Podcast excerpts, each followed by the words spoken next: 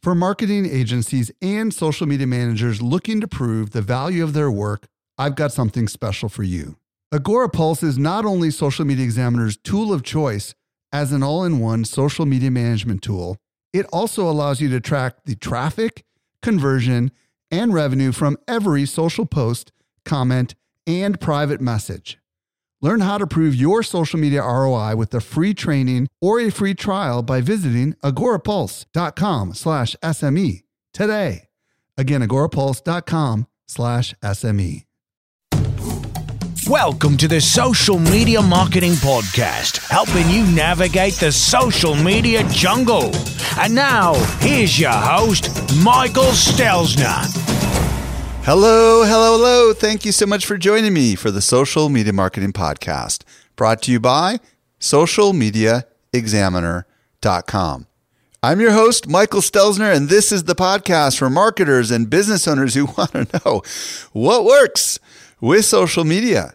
I am really excited about today's show. I'll be joined by Zach King, who is a creator of creators, and we're going to explore how he went from Vine to Instagram to a movie deal and all the things that he's learned along the way.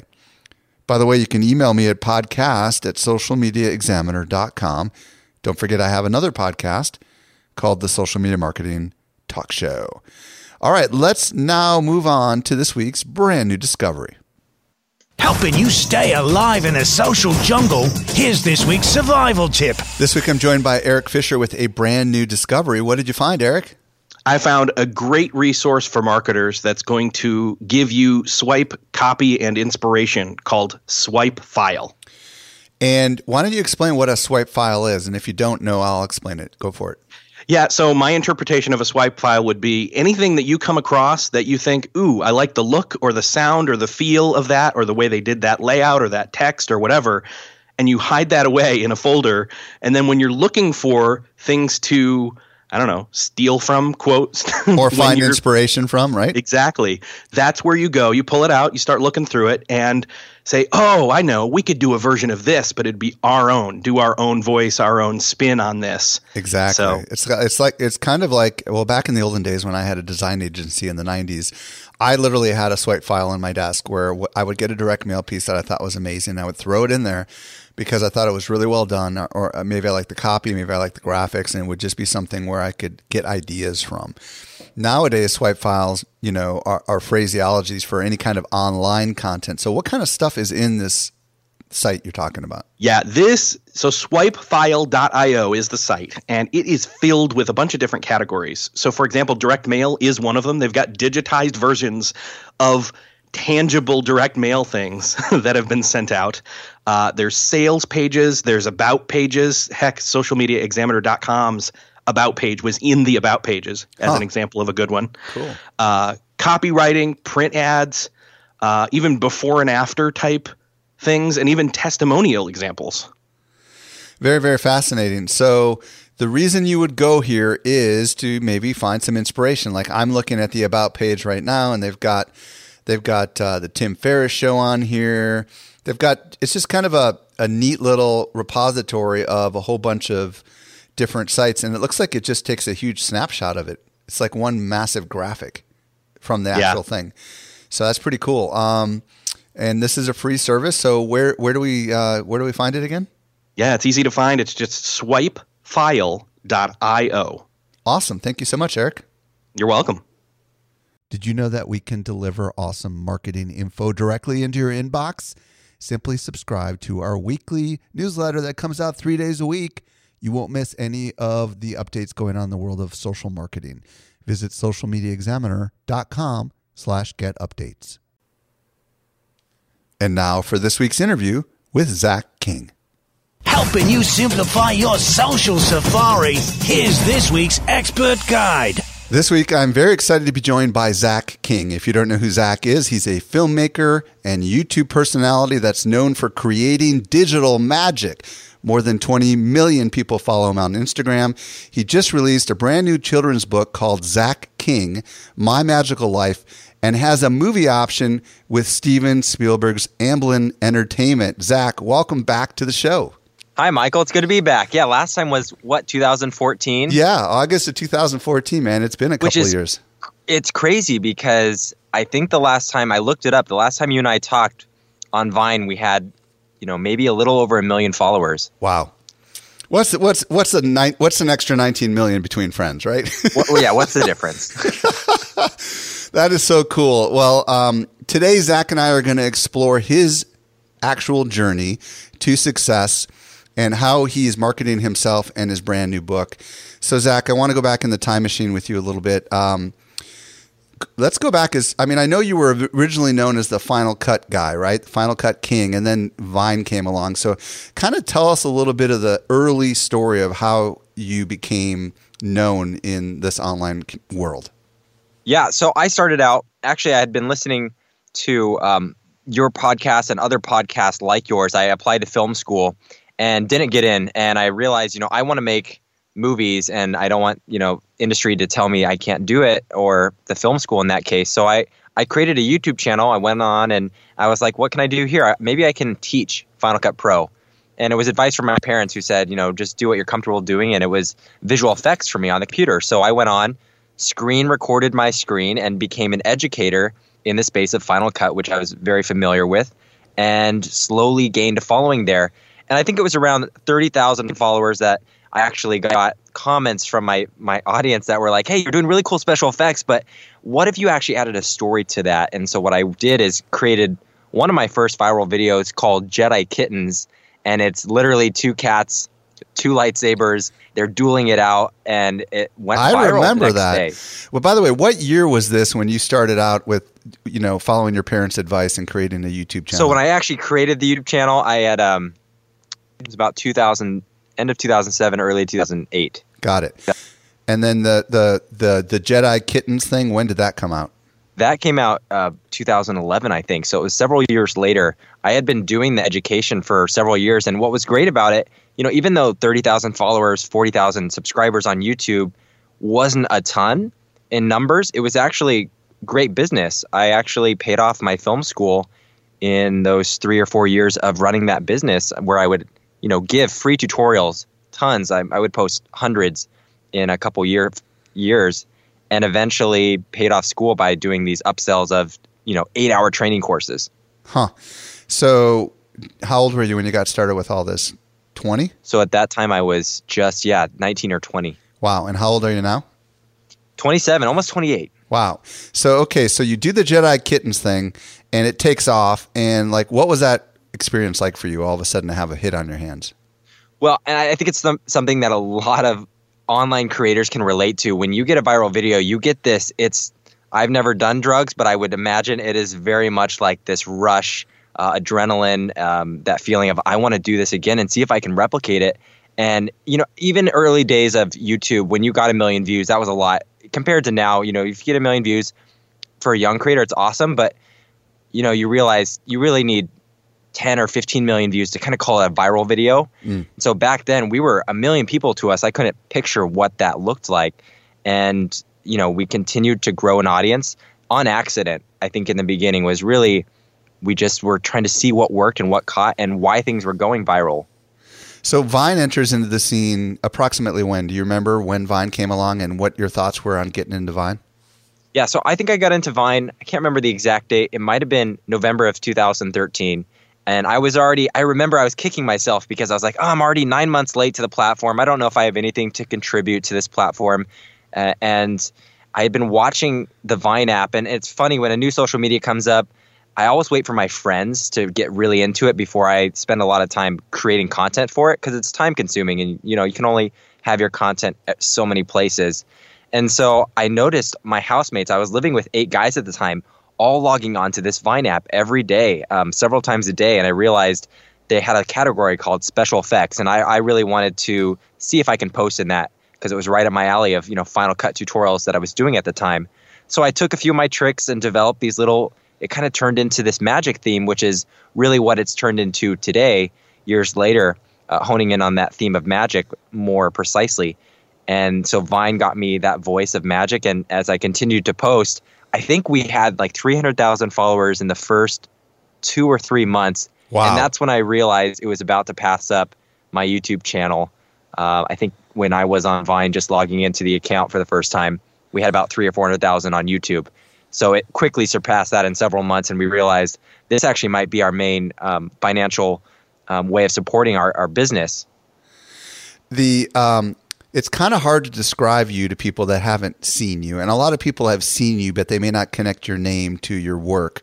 How do you how do you describe the stuff that you used to do on Vine, or how did you describe that stuff to people that maybe didn't understand what you were doing? What can you use words for our audio our audio audience to kind of help them understand the kind of things you were doing on Vine back then? Yeah, I would say my magic style.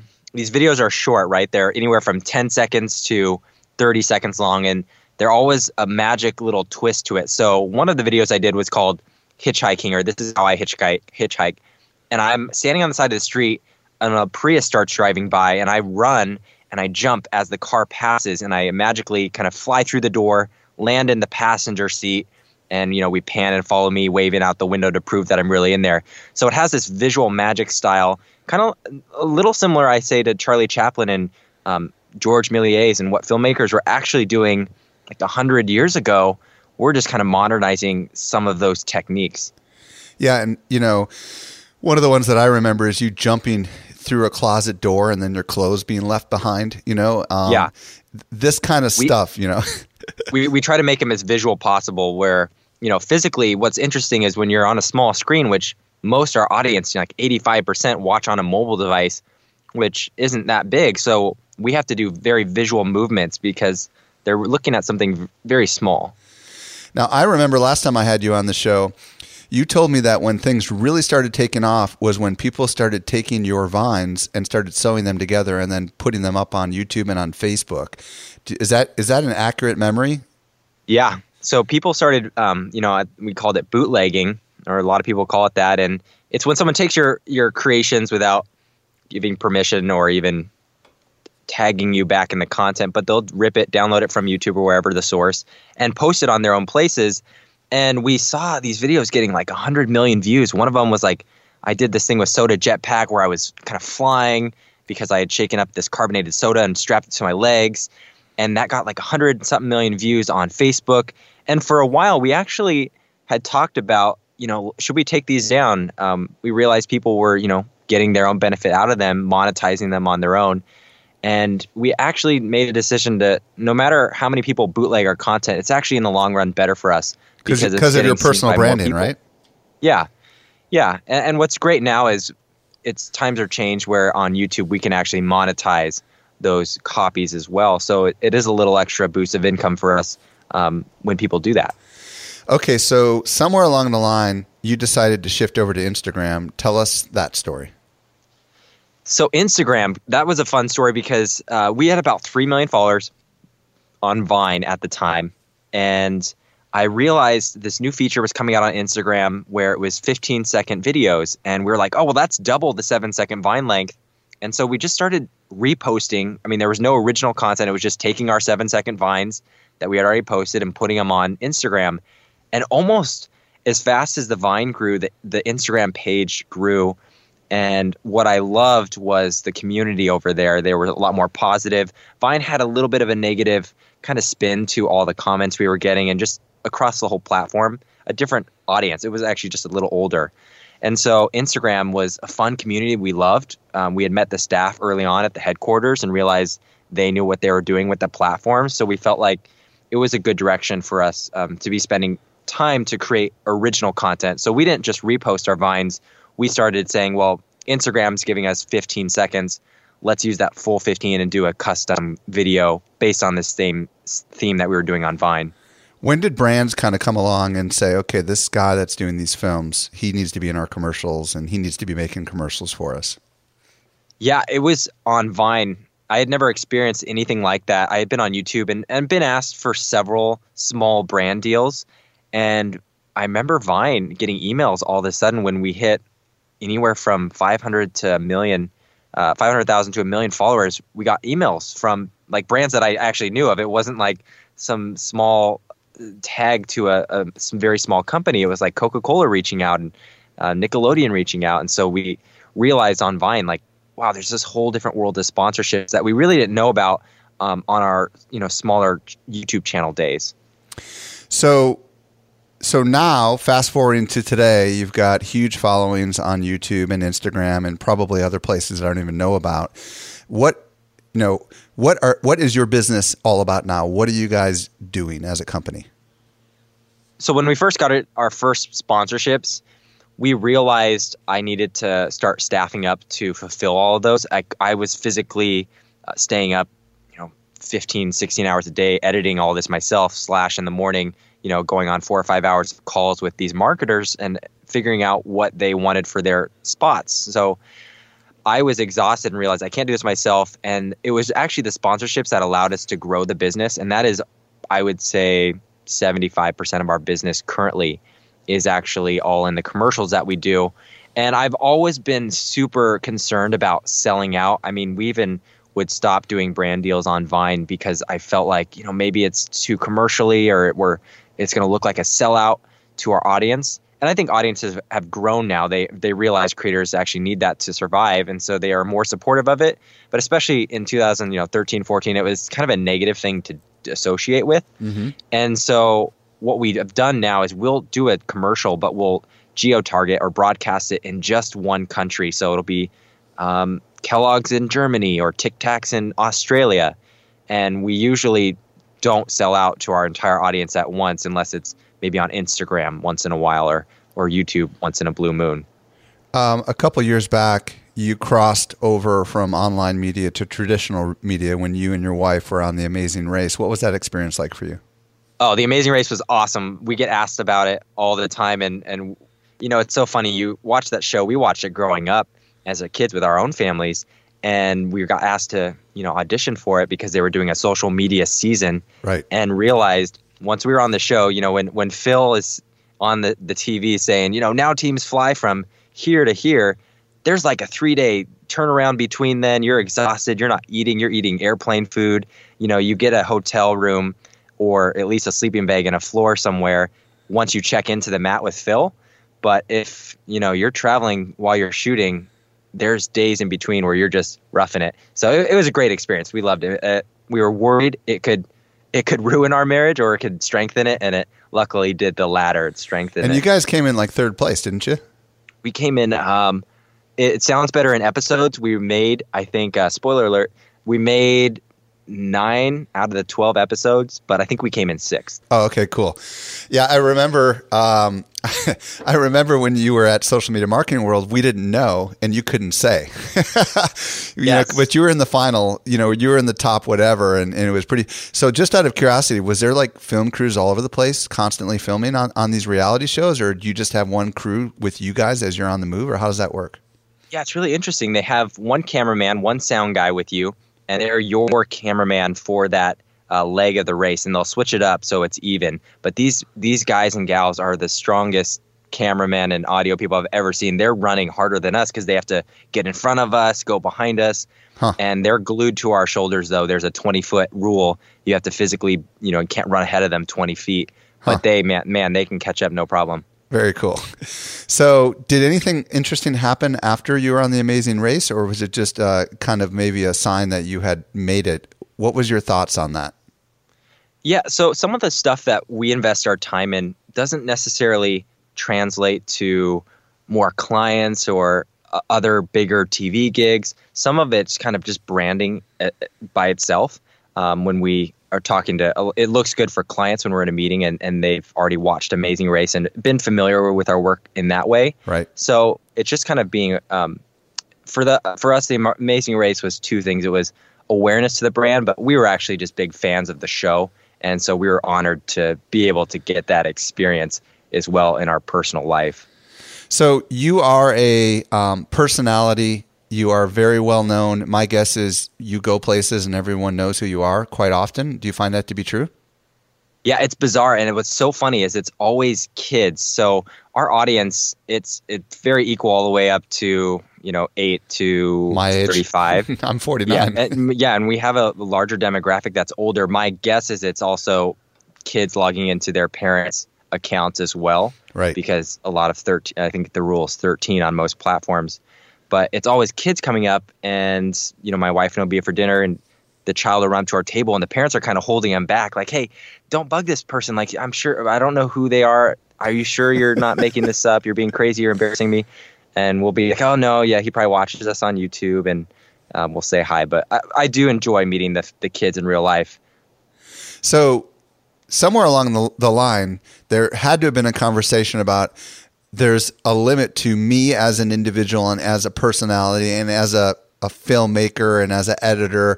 You know, there's only so much work that Zach King can do. So, somewhere along the line, you had to scale your team. Talk to us a little bit about what that experience was like, because there's plenty of people listening right now that are the influencers in their world or the personalities in their company and they're probably feeling the very same stretch that you have felt for quite some time. So, how did you grow your team when you are the person that everybody wants to be either doing the work or in the middle of the work? yeah, growing the team between you and I, Michael, has been one of the biggest challenges. And it's it's it's a great challenge. And I always loved entrepreneurship and I, I love business, but I realized as a person myself, I can only specialize in so many aspects. And I'm a control freak by nature. I'm a perfectionist and I want to do everything myself. But that is actually a very limiting way to think. Um, I've learned a lot about delegating in the last several years and also trusting people, knowing that there's actually, even though while I think I'm could be one of the best editors in my style and format, you can train people and, and they can become just as good, if not better than you, if they dedicate the time. And, and so learning to trust people has been a big thing.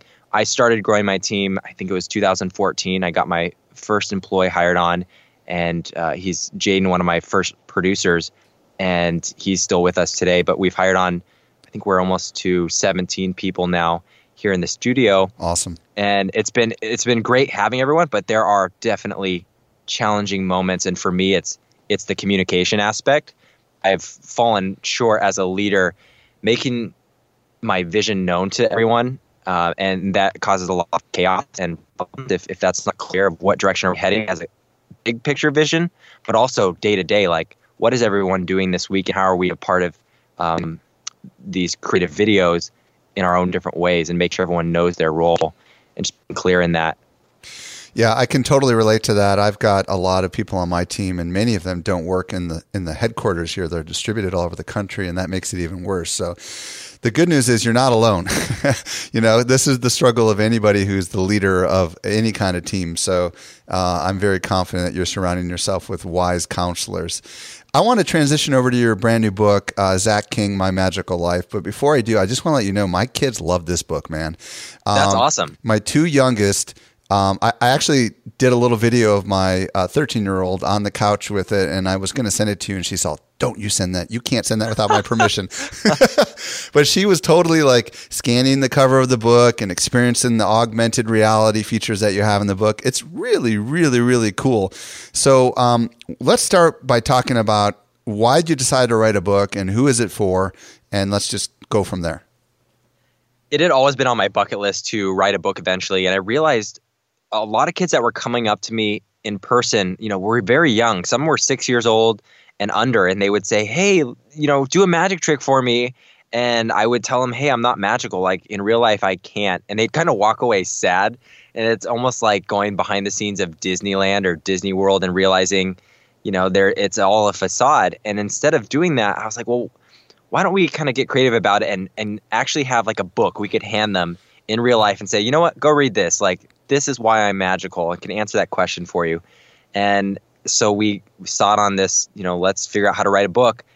I had never done anything like this, and I think that's part of me. And a lot of your listeners have this this thing. We like to try new stuff and new ventures and see if it'll work. And so we wrote for a year the story, found an illustrator, and along the way, I have an agency, CAA, and I, I shopped the idea to him. I just said, "Yeah, I'm writing a book," and I think within like two weeks, we had calls with some of the major publishers, and uh, eventually, we loved the vision that the editors at HarperCollins had, and we worked with them, and and that's who we published the book through now.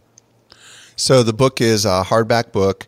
It's um, it's really I, I would imagine it's probably in the junior section in the bookstores. Is that a fair assessment? Yeah, I think our grade it's for third to sixth, maybe eighth graders. Yep. But it's a it's a younger book, and there's two things I like about that. One is it's getting kids to know about the Magic brand um, that we're trying to build earlier and younger. I almost kind of look at it, you know, Disney did a great job.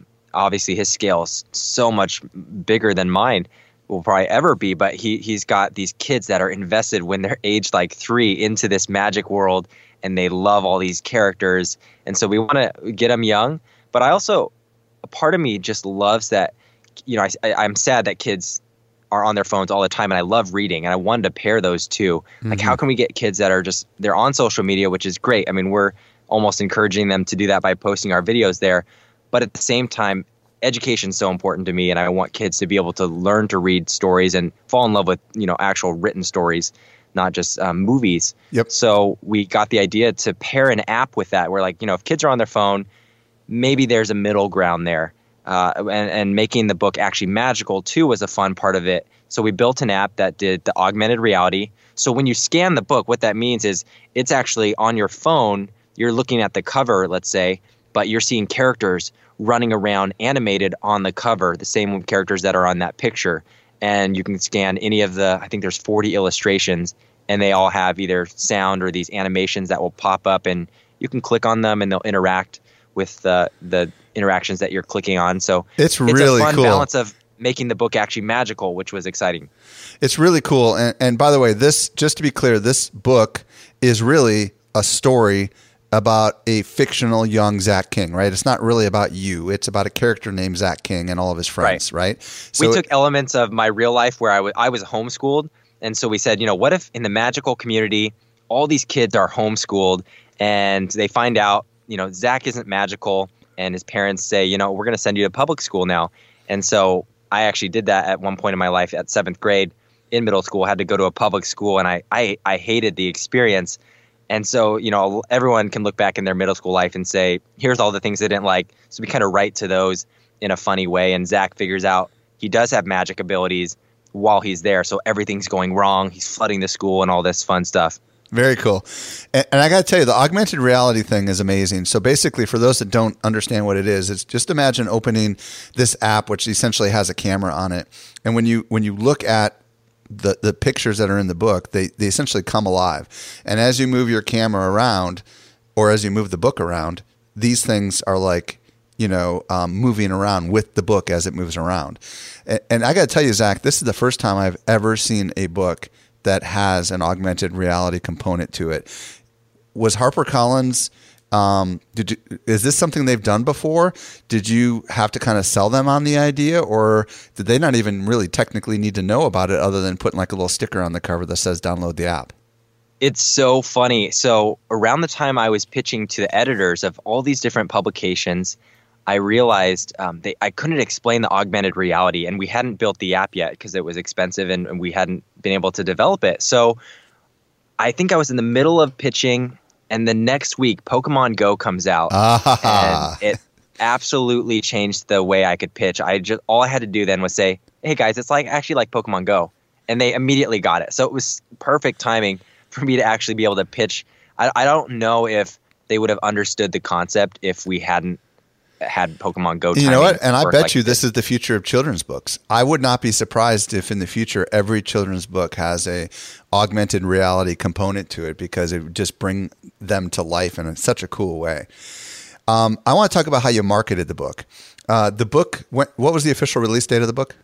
the official release date we released in September of uh, 20, 27th of September. 2017. So Yep. tell us, how did you use your social platforms to kind of get the word out on the book? I had never sold anything to my audience up until this point. Back, you know, seven, eight years ago, I was selling training courses to just my very small YouTube audience. And so I hadn't done, I had been out of email funnels and figuring out sales pages since then. And I was honestly a little nervous if my audience would be receptive because we hadn't even done merch up until this point. So literally nothing for our 20 million followers had we tried to sell. And so we started getting them involved in the conversation about a book early on. One of the things we did is we did a character reveal, which was successful for us. We said, you know, hey, we have a book coming out next week, and so that ne- um, we're going to show you one of the characters. I'm turning myself into artwork, and so we'd we'd showcase that, and we just slowly got them involved, almost so they felt like they were part of making the Huh. book process. Kind of teasing. this is something that, but not revealing everything about it. Is that what I hear you saying? Yeah, one piece at a time, we do a reveal. And then along the way, we did, which was really successful for us, a contest where they could submit a magic video in our style. So we had like thousands of kids sending us videos where they're, you know, same thing, jumping through a car or closets or whatever, and doing these magic tricks.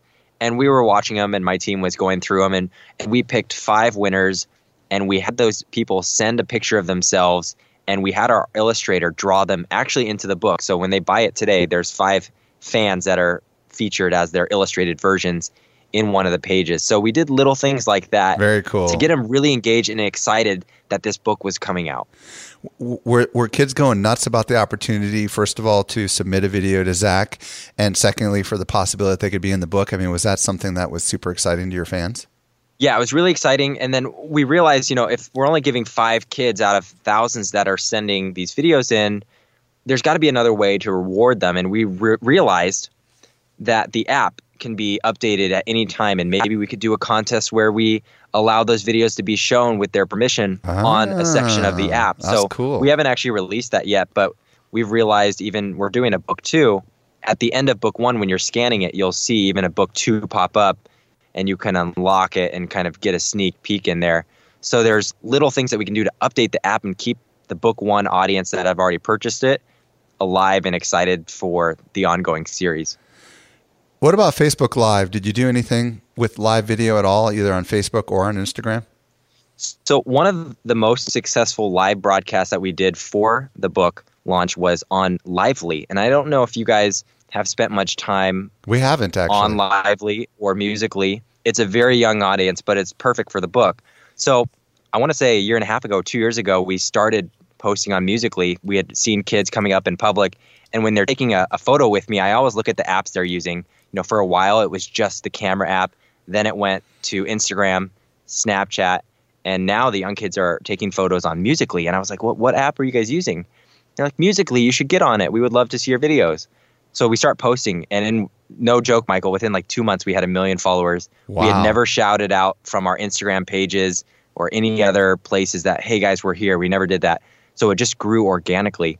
So hey, real, have, real quick, ex- explain what Musical.ly is for people like me that have no clue. Yeah, Musical.ly is an app, again, very young demo, but what you're doing is making music videos, which I enjoy because it kind of gets kids into the spirit of making movies who would naturally not want to be kind of creative in that way. And it allows you to easily make a music video, which everyone can do. Everyone can fake lip sync to a song. So it will record you lip syncing the song and then it'll play it back in this kind of musically format. You can either edit it or it can just be that video. And there's just millions of kids on this platform. And now we've got I think 9 million followers on Musical.ly, but they have another platform that's partnered with them called Live.ly.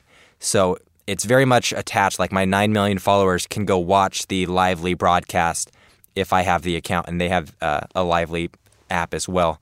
So we went live on Live.ly, and it's a very interesting app. It's, I think, a direction Facebook will continue to go where you can gift people money, your favorite creators actually. You can send little stickers that are worth, you know, one cent, 10 cents, a dollar, and it actually gets to the creator so they get paid to be on there, which is an interesting ad model that's kind of newer.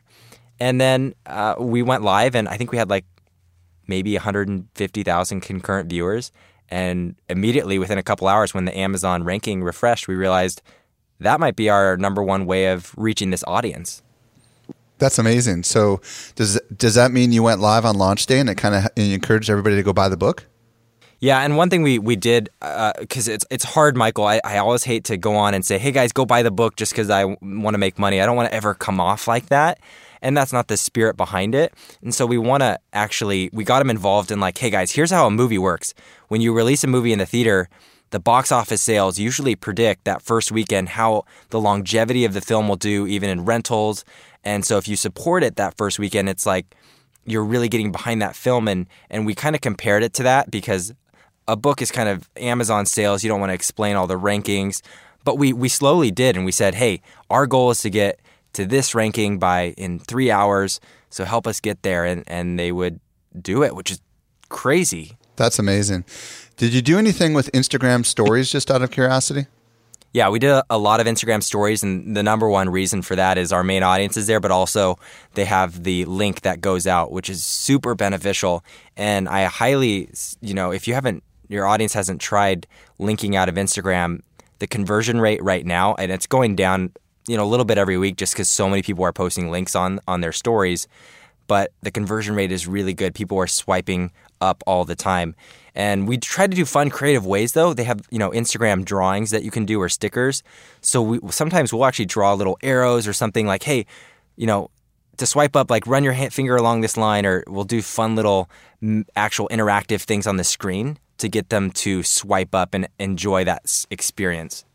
Okay, so at the very beginning when I introduced you, um, I introduced that uh, you have a movie option with Steven Spielberg's Amblin Entertainment. First of all, what is a movie option, and and tell us more about what all that means because that sounds really exciting. A movie option is when uh, a production company or a studio like Amblin Entertainment will reach out and say, "Hey, we actually want your the rights to this story for X amount of time." And in that time, we legally have to figure out how to make a movie, or at least get into what you know they call production, be on set and filming and so they reached out and said, uh, which was so crazy to me. I, I was always wanting to do filmmaking, directing, producing long term. And this whole social media world was an accident for me several years ago when I started. And all of a sudden, getting a call right after we had signed a publisher with HarperCollins, uh, apparently CAA, without even telling us, had shopped it around Hollywood and Spielberg's company called us and and CAA called us and said, "Hey, we want to do a deal with this book one and figure out if we can turn it into a movie." So wow. before the book was even published, we we had the rights deal done. And so essentially what it means is they have 18 months to turn it into a movie and if not, the rights go back to us. And so huh. it can be a great extra source of income and that's how a lot of screenwriters in Hollywood survive by getting their scripts kind of I'm almost calling it rented by a studio for a period of time and they have X amount of time to try to get it made. And if not, the rights all revert back to us or to the writers.